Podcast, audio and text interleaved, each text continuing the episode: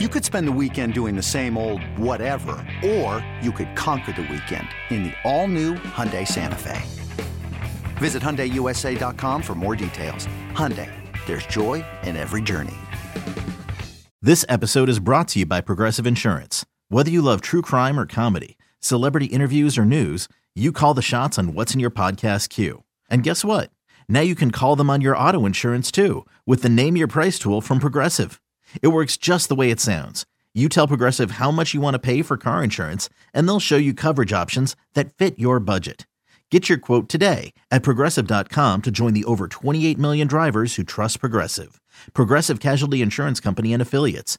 Price and coverage match limited by state law. Bust, Bustin' Loose Baseball, hosted by Grant Paulson and Tobi Altizer, gives you in-depth analytics and interviews on everything baseball in the nation's capital. Now, here's your host, Grant Paulson and Tobi Altizer.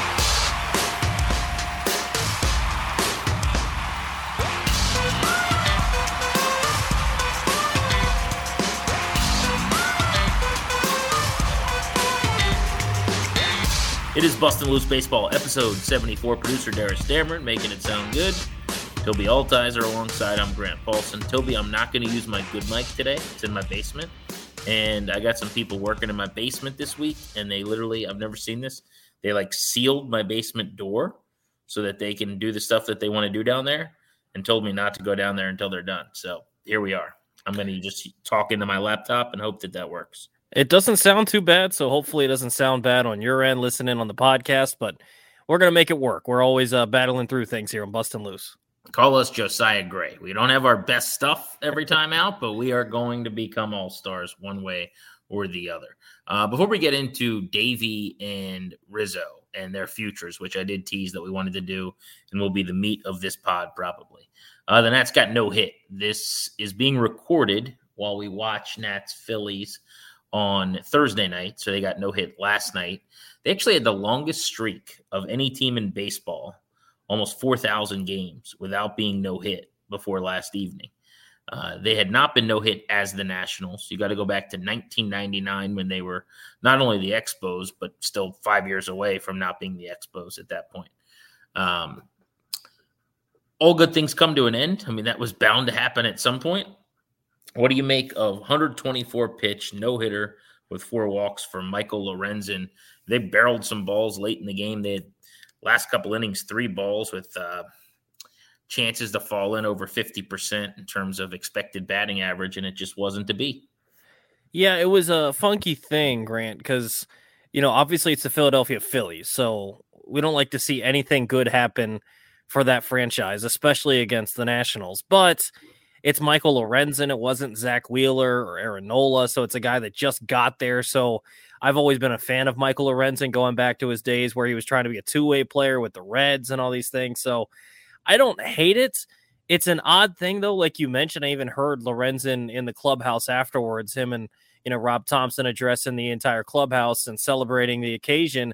And he's like, "Man, I'm just glad that the hard hit balls all went to center field. Like the Nationals got some hard contact off of them. They got on base some with some walks. So, like overall, it wasn't the worst performance you've ever seen out of the Nationals. It just sometimes you run into some hard luck, and unfortunately for the Nationals, none of the hard hit balls ended up in base hits, and the walks don't really matter when you don't get a hit because it's still a no hitter. So it's unfortunate, but Grant, honestly, you know, I've been you know a fan of this team my entire life, basically being not that old when they returned back to DC.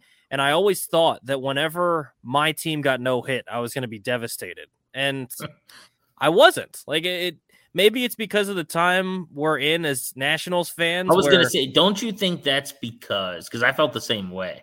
I've always kind of thought, oh my God, when the Nats get no hit, I'm going to be so embarrassed and mm-hmm. mortified, mm-hmm. and it's just going to feel awful. And I won't want to show my head for a few days.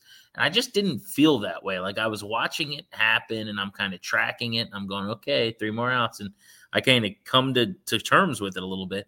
But don't you think it's because, and this is not to say, like anyone who listens to this pod, I don't, I don't need to tell them this. Uh, you and I live and die with this team and love this team but eh, like the results do matter way less. I, I don't take yeah. losses the same way. I don't take strikeouts the same way. right? This is such a bigger, longer view thing that like a no hitter, maybe in the heat of a playoff race back in 19 or something, would have been crippling and just uh, absolutely terrible. And it, it just didn't feel that way. It was kind of like a, all right, whatever, we'll see what happens tomorrow kind of vibe. Yeah, I think that's kind of, you know, the vibe of this season where wins and losses aren't that big of a deal. It just so happens that the loss came with no hits. Like, I think that's if it would have been something like 19 or one of the years that they were competing basically from 2012 up to 2019, then maybe you feel a little bit differently. But it honestly didn't bother me that much. And I think maybe if it were a perfect game where nobody got on base and maybe there weren't any hard hit balls and there weren't any positives to take away from it, then maybe you could look at it that way. But, you know, I thought that they put together some decent at bats. It's not as if Lorenzen got through it. Like, didn't Valdez throw less than a,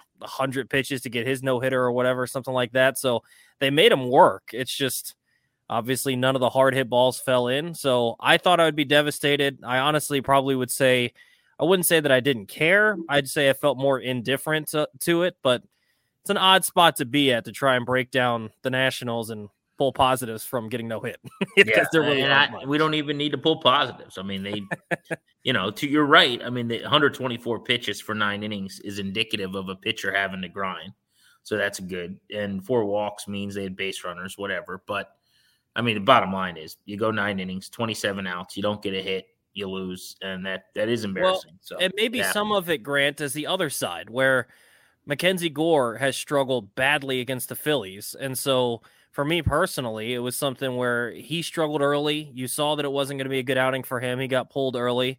And it was one of those things where you're like, all right, well, that was my whole reason for, you know, well, actually, really tuning in. You know, now that you brought that up, I mean, I was way more, if you want to talk about even after the game, I was way more bothered and annoyed that Mackenzie Gore, who pitches every five days, I have to wait four days at a time to see him throw again. And now we'll talk about this later in the pod. They're going to a six man rotation. But I am gonna have to wait, you know, five more days and then see him on the sixth day, right? And you, you only get one of these a week, basically. You wait, and, and if you're like me and you with Gore, and you have high hopes, and you really think this dude's going to be the real deal, and, and I think that he is, it sucks when he has the bad outing like that. So that was that drew more of my ire than being no hit. I was more yeah. focused on that. Yeah, I mean that's kind of where I was, where it was bad early on, so you'd almost checked out, and it just so happens that oh yeah, by the way, Lorenzen just continues to hold this no hitter, and the Nationals haven't found a way to get a hit. So you know, it's it sucks, but I'm not nearly as bothered by it as I thought I would be. eBay Motors is here for the ride. Remember when you first saw the potential? And then through some elbow grease, fresh installs, and a whole lot of love, you transformed 100,000 miles and a body full of rust into a drive that's all your own. Look to your left. Look to your right. It's official. No one's got a ride like this. There's nothing else that sounds like, feels like, or looks like the set of wheels in your garage. With over 122 million parts, you can make sure your number one ride or die stays running smoothly. So there's no limit to how far you can take it.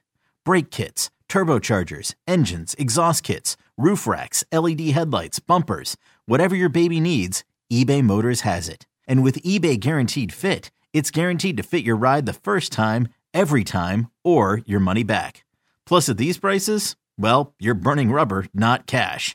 Keep your ride or die alive at ebaymotors.com. Eligible items only. Exclusions apply. Uh, all right, so let's talk Davey and Mike Rizzo's futures here. We teased this on the last pod. I did have some people reach out to me on social and just kind of say, "Hey, I do want to hear that conversation," or you know, when is that going to be? Um, so, so let's make sure we pay that off. So, I guess the, the best way to have this conversation first is you are the owner of the Nats, Tobi. Congratulations. You own the Nationals. You are a member of the Lerner family. Um, what is your level of interest in bringing back Rizzo as your GM slash president and Davey as your manager? And I want you first to quantify it as low, medium, or high before we kind of go into the conversation. Uh, do you want combined or you want individual? So each one individually. I would say with Rizzo pretty high because I like what he's done with this rebuild. You know, I think there's a, a case to be made if you're not in the Rizzo camp that if he doesn't make that Soto trade, that maybe you could say you'd like to move on from Rizzo. But I'd like to see him kind of see this thing out now that he's made the Soto trade, and you can see some of these guys in the organization. So I think it'd be high with him. With Davey, man, it's so tough because Davey's such a likable guy, but I almost have to go with low just because of the fact that I think that Davey is good in one of two ways. I think he's been good when 2019, where I don't mean this to take away the role that he played, but it seems like he can manage a ball club that, for a lot of ways, can manage itself.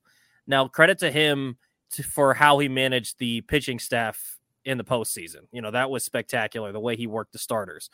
But for the most part, you kind of knew what was going to happen. Scherzer is going to walk out there. You give him the ball every fifth day. He's going to give you seven innings. Stras was doing the same thing. Corbin was spectacular that mm-hmm. year. So it wasn't as if Davey had to take a mediocre ball club and elevate their play. I think his big thing was keeping them encouraged while they struggled. And then I think he's good in this kind of ball club where they're not very good and he can keep them battling every single day and the decisions aren't going to be as scrutinized as much because like we talked about with the bullpen earlier this season, I mean, which guy are you going to turn to? You might turn to one guy and it blows up, but if you turn to the other guy, might, same results probably happen. So I think he's good in that. So I would be, I, I don't like the idea of having a manager that I don't feel like elevates the play of the ball club. He's a great guy, great clubhouse guy, but his in game managerial decisions are still very suspect. So I would say low on Davey.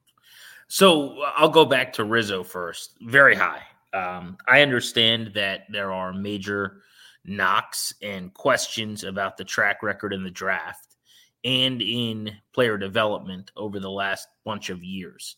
But in the same way, uh, not to go outside of the Nats here, when ownership changes a lot of the time, or, or um, you know, in, in other cases, like I'm thinking of the commanders in football, where ownership basically came in and Jason Wright, their team president, is getting another chance. Like, let's see how you do it now. The Nats are ideally, hopefully, going to be owned by someone else. And I think when they invest properly in the things that they need to and should have been for years, I think you'll see that their player development uh, track record improves substantially, that their draft track record improves substantially. I think they've been fighting in some ways with one arm behind their back. And, and, if Rizzo really is anti using the technology and the enhancements and the things that these other organizations have tapped into well before the Nats and studying the biomechanics and all these things that teams spend millions and millions on that the Nats either still don't or have been slow to come around on or just a few years into and some teams are 10 years into it.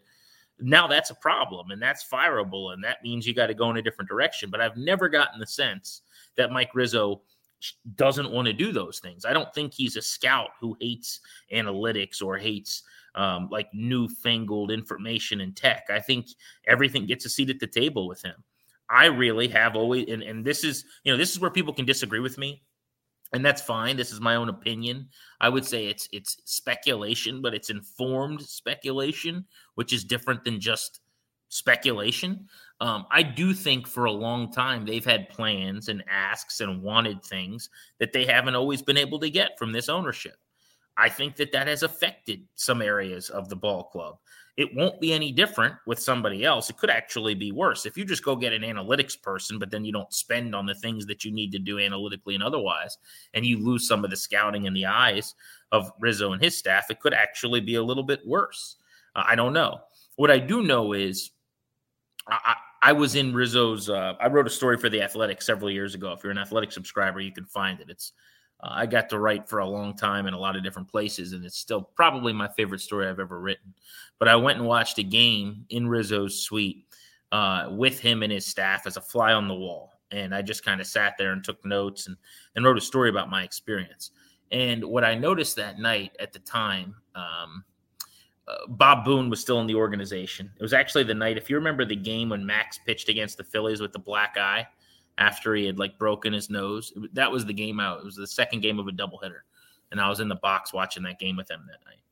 And uh, Bob Boone was like one of the oldest, old school, like guys you'll ever find in baseball sat right next to Rizzo as an assistant GM, and they were comparing, you know, what do you, who's his release, uh, delivery, release remind you of? And they're talking about stuff from the 60s and 70s. And, but then there was a, a three guys behind him all on their laptops, you know, with their uh, analytics department R and D guys, and Rizzo would spin around in his chair. What was the catch, you know, percentage on that? Did you know what percentage of the time does that ball get caught that Robles didn't get to, or whatever?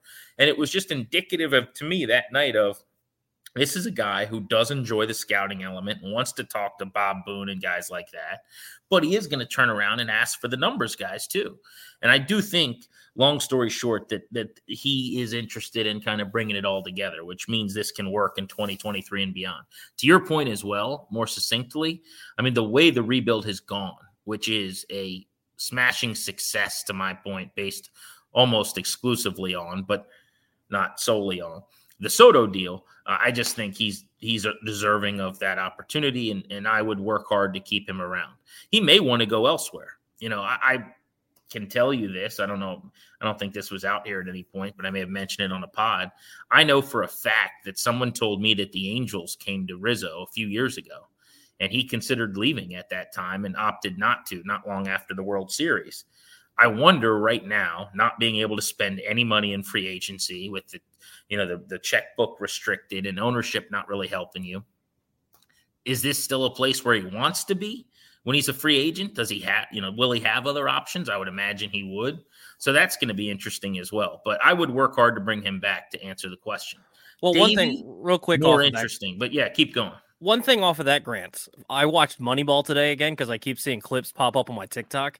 And one thing that you could bring up is, you know, Billy Beane was a guy that could have gone somewhere else. They show that at the end of the movie. He gets offered a bunch of money from the Red Sox, but he never had won the World Series. If Rizzo decided he wanted to go somewhere else, he's won a World Series as an executive of the Nationals. So he could, you know, chalk that up if he wanted to just go somewhere else. He could. Yeah. He finished the job. You've won there, no doubt. Finished the fight. He did that. Um, the one thing about him, and you could say this about almost everyone in every job in baseball. But I mean, his family is pretty set up in DC at this point, right? They live in the city. He's got a new baby. He's married, and all of that happened here. But I, I want to say he's the second longest GM in Major League Baseball in terms of tenure right now, behind Brian Cashman. Uh, I know the top three, I believe, are Cashman, him, and Rick Hahn. And I'm not sure if he's two or three, but pretty sure he's like number two, number three on that list. So it has been a long run and a very successful run if you look at division titles and postseason appearances. Obviously, the last few years have been a disaster, but I would say that while yes, you have to, you know, he would take blame. I'm sure you have to blame the fact that their system was barren and that their drafts have been horrendous, and, and he's got to answer to that in some capacity uh, more than anybody else does. Again, I, I, I just wonder. I, I don't know how much different it would have and could have been with other people running the show. Like if you want to go with the, the top GMs in the sport, however, if that's um, from like a numbers and an analytics standpoint, if that's Andrew Friedman and his crew in LA, or maybe the Rays uh, front office, maybe you're a big fan in, in San Francisco. I think Farhan Zaidi is unbelievable. Like, is it that different there? Uh, in the success that uh, I should say, let me ask the question differently. Would they have had a lot more success here over the last few years than the Rizzo group has without the big league team spending or not? I don't think so, but maybe their system would have been better. Maybe they would have drafted better. Uh, we've seen Rizzo do it before, before they got good. We've seen him do it here very recently. Things are looking and trending up. So we'll see. Davey is much more interesting to me because I'm you went low. I would go medium only because like where they're at in their build. I don't think you're ready to go hire your culture changer championship winner. And I always, I don't know if it's has to be this way, but I always notice that it's this way with baseball. Um, you think about like the Orioles for a long time had Dave Trembley as their manager, and then they eventually blew him out and brought in Buck Showalter. Like there's always that guy who, like uh, the Pirates had, I think his name was like John Russell for years. They blow him out and they go get Clint Hurdle. Like you bring in your um, your Dusty Baker to the Astros. Maybe that's a bad example, but you know, you, you bring someone in when you're ready to win the World Series that like put you over the top manager, right? The Joe Maddon to the Cubs kind of guy or whatever. And uh I don't know. I I think I don't think they're ready to do that. Like if you go get a manager this offseason that's not Davey, it should be a real young guy who's a good instructor, who's a good coach. Uh, and maybe they should. I will say this if it was up to me, if we're playing owner, Tobi, and I've talked way too long, so I want to tag you back in. But if if we if if I'm playing owner, I am making changes to this staff. I don't think that the team has been bad this year. They're overachieving, and and so maybe they'll keep everybody. But I just, you know, I would really want a young, forethinking staff. You know, pitching coach who's been at some college program churning out arms, Vanderbilt or or you know Tennessee or something. Like I just want I'd go to Wake Forest where they got the best pitching lab in the country, and I'd pluck in a, someone off their staff to be in my pitching department, if not a pitching coach. Like those are the types of things I would be doing right now. Yeah, I mean, if you're going to keep Davey in that sort of sense, like you're laying out where he's going to stick around for a year, two years, at most three yeah, years, maybe a two year deal. I'm totally fine with that. The reason I say low is I just don't think that Davey, even though he's won a World Series, so you can't say that he's not a World Series manager. I just don't feel like he elevates the play of the team. So, you know, in two, three years, four years, when they're competitive again, hopefully, I don't want him managing the ball club. That being said, if this is the same sort of thing that we're doing this year and he's doing it next year, I don't hate it. I think that he does a good job with that. But I completely agree with the staff. Like, I think you really need to evaluate the entire staff. If you want to go into Davey and Rizzo as well, that's fine. But you need to evaluate everything and figure out exactly what the plan is going forward. And, you know, I think you need to take a look at the development, make sure you're doing the right job there, make sure you got the right coaches in all the minor league levels. I think that there's a lot of evaluating that needs to be done because of the struggles, especially in the farm system. Basically, over the last six, seven, eight years. So I don't have an issue with taking a look at that and then looking at the big league staff. I, again, I think that everyone is open to being evaluated. I don't know that, you know, you can't point to a specific Darnell Coles as making them suck at the plate. I don't know that you can point to that and say that. Same thing with Jim Hickey. I don't know that you can say that he's either helping or holding pitchers back this at this point in the season or this point, you know, in his career in Washington. So I don't know, but I think that realistically, you need to evaluate all those guys. The problem is, if you're trying to evaluate those guys, Rizzo's the guy that needs to evaluate them. So if you're going to keep Rizzo long term, that's great. Let him make the decisions. If you're not, then you need to find a guy to bring in here pretty much as qu- as quickly as possible to evaluate what's going to happen going forward. Yeah, I think the other question in terms of the coaching staff eval has to be: Are the guys that matter the most peaking or uh, maximizing their talent, right? Are they peaking as the year goes on and getting better, in other words? Are they ascending? I mean, CJ Abrams obviously is, right? There's no doubt. I've seen Ricky Gutierrez get a bunch of shine for some of the work he's done with him defensively that they're very, very happy with. He's improved immensely defensively. And obviously, we talk about it every week. You know, he has been outstanding offensively over the last several weeks. Uh, has Keibert Ruiz gotten better? I would say no in terms of defense behind the plate and like framing and some of those things. Now, somebody smarter than me with the Nationals might be able to point some things out. I'm just digging in on the numbers that I can see from the outside looking in, and they're not particularly good. So, how is the catching instruction? Um, is it just that you know you're trying to make filet mignon at hamburger helper? Is it just is he never going to be able to throw guys out and frame well and, and have a low pop time? Um, or, or is is the instruction not as good as it could be? I mean, he is sixth percentile in framing, third percentile in pop time this year. Last year, Keibert Ruiz in his first year with the team was 23rd percentile framer, 25th percentile pop time. So last year he was bad, but it wasn't this bad. Um, so you know th- those are the types of things I'm looking at. Um, uh, on the pitching side, Josiah Gray, we've talked about he's made strides. Like he's definitely better and and has improved and changed pitches. But if you look at the underlying numbers, it's not like it's night and day or he's made a massive leap. Really, um, I, you know, I'm I'm happy. I'm proud of his development and where he's at. But could he be developing faster and more? I don't know. I'm just talking out loud. I'm not even making um, declarations as much as I'm asking questions. Uh, Mackenzie Gore I, I, really like what I've seen. I'm encouraged, but I don't know that he's pitching better late here in the year than he was early in the year. Is that fatigue? You know, it's not going to be linear. It's not going to be a, a, slope where it's just straight up. But I, I guess I'm maybe just reaffirming or confirming some of my priors where I didn't love the idea of Hickey. It's just a familiar thing. Like he and Davey know each other from the Rays, and he's been around.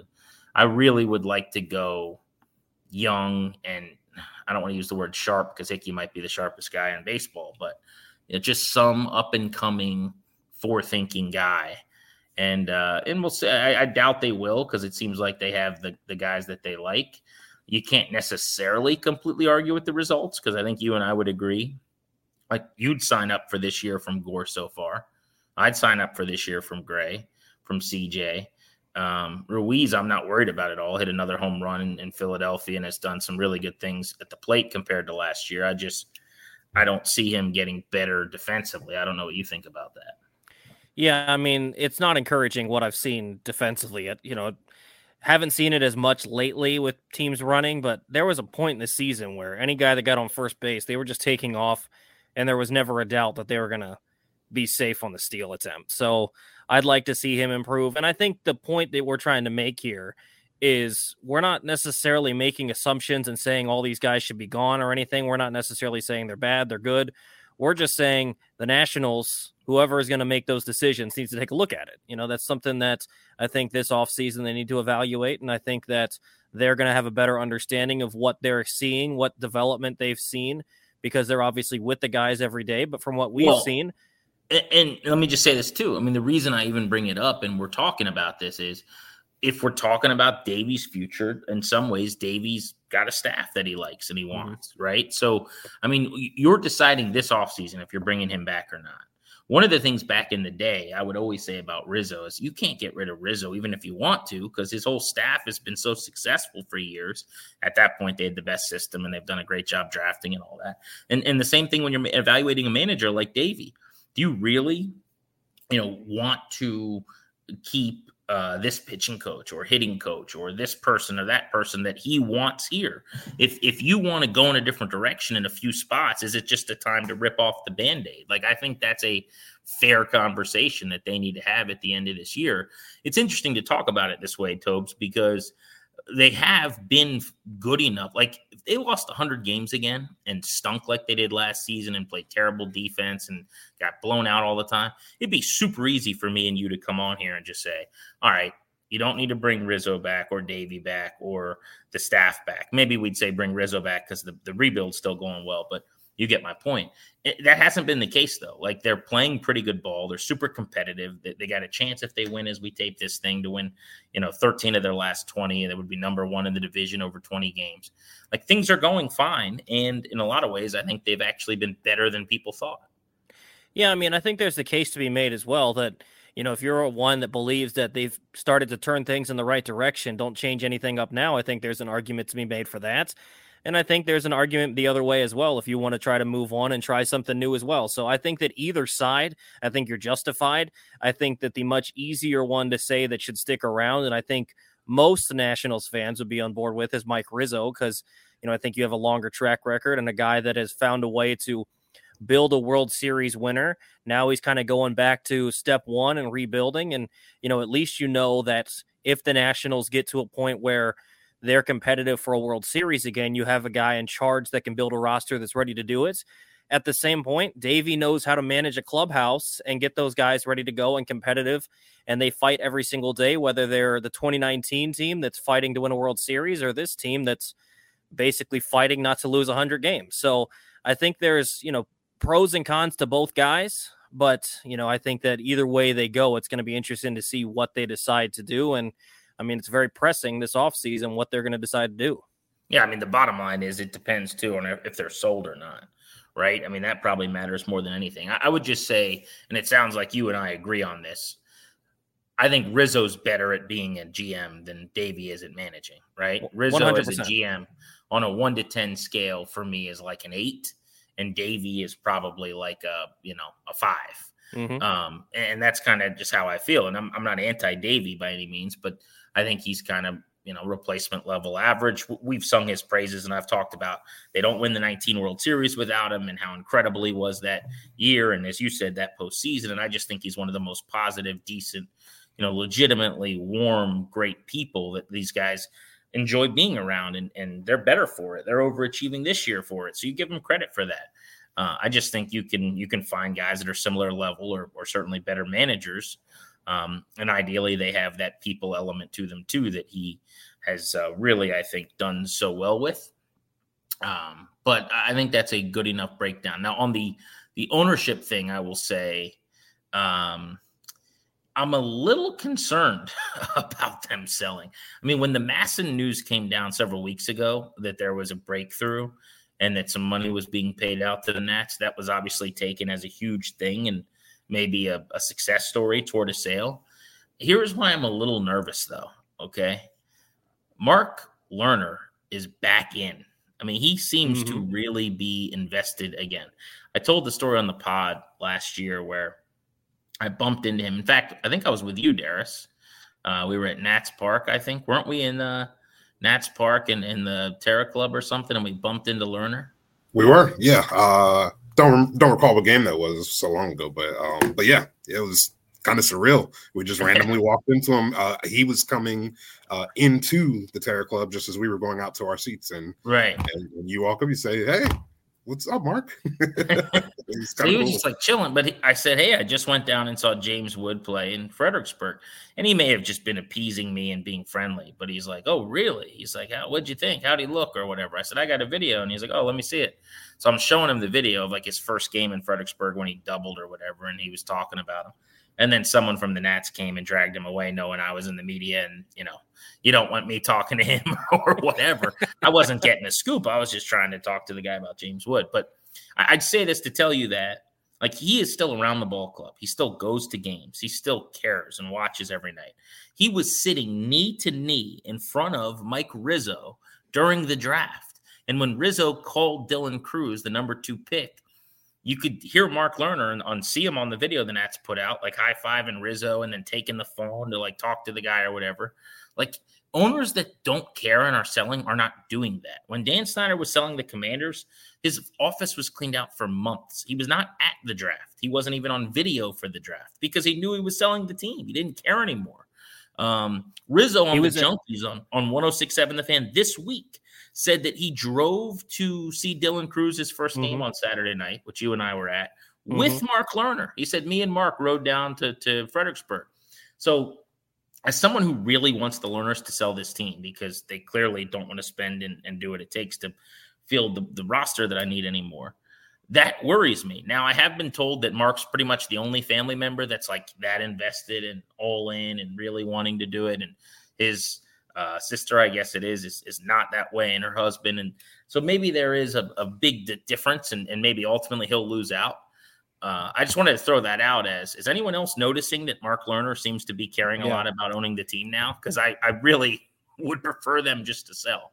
Yeah, I mean, I definitely noticed that he was down there. I, I didn't see him personally, but I saw some pictures on on Twitter that he had gone down to Fredericksburg to see Dylan Crews debut, and those are the sort of things, the little extra things that make you think that he's all bought back in again. Because showing up to Nats Park is one thing, but showing up in Fredericksburg to see your number one draft pick make his debut and those sort of things shows that you've got that extra level of commitment. So we'll see. You know, it'd be great if they were able to be sold.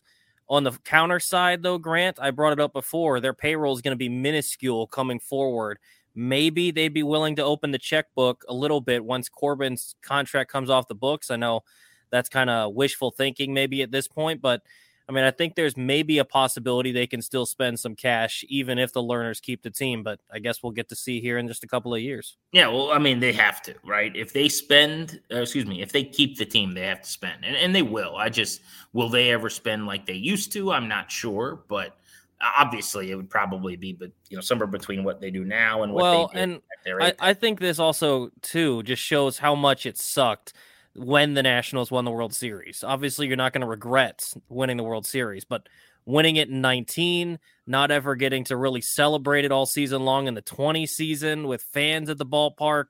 Like i wonder how much obviously the pandemic hurts your bottom line as a business. That makes we all know that.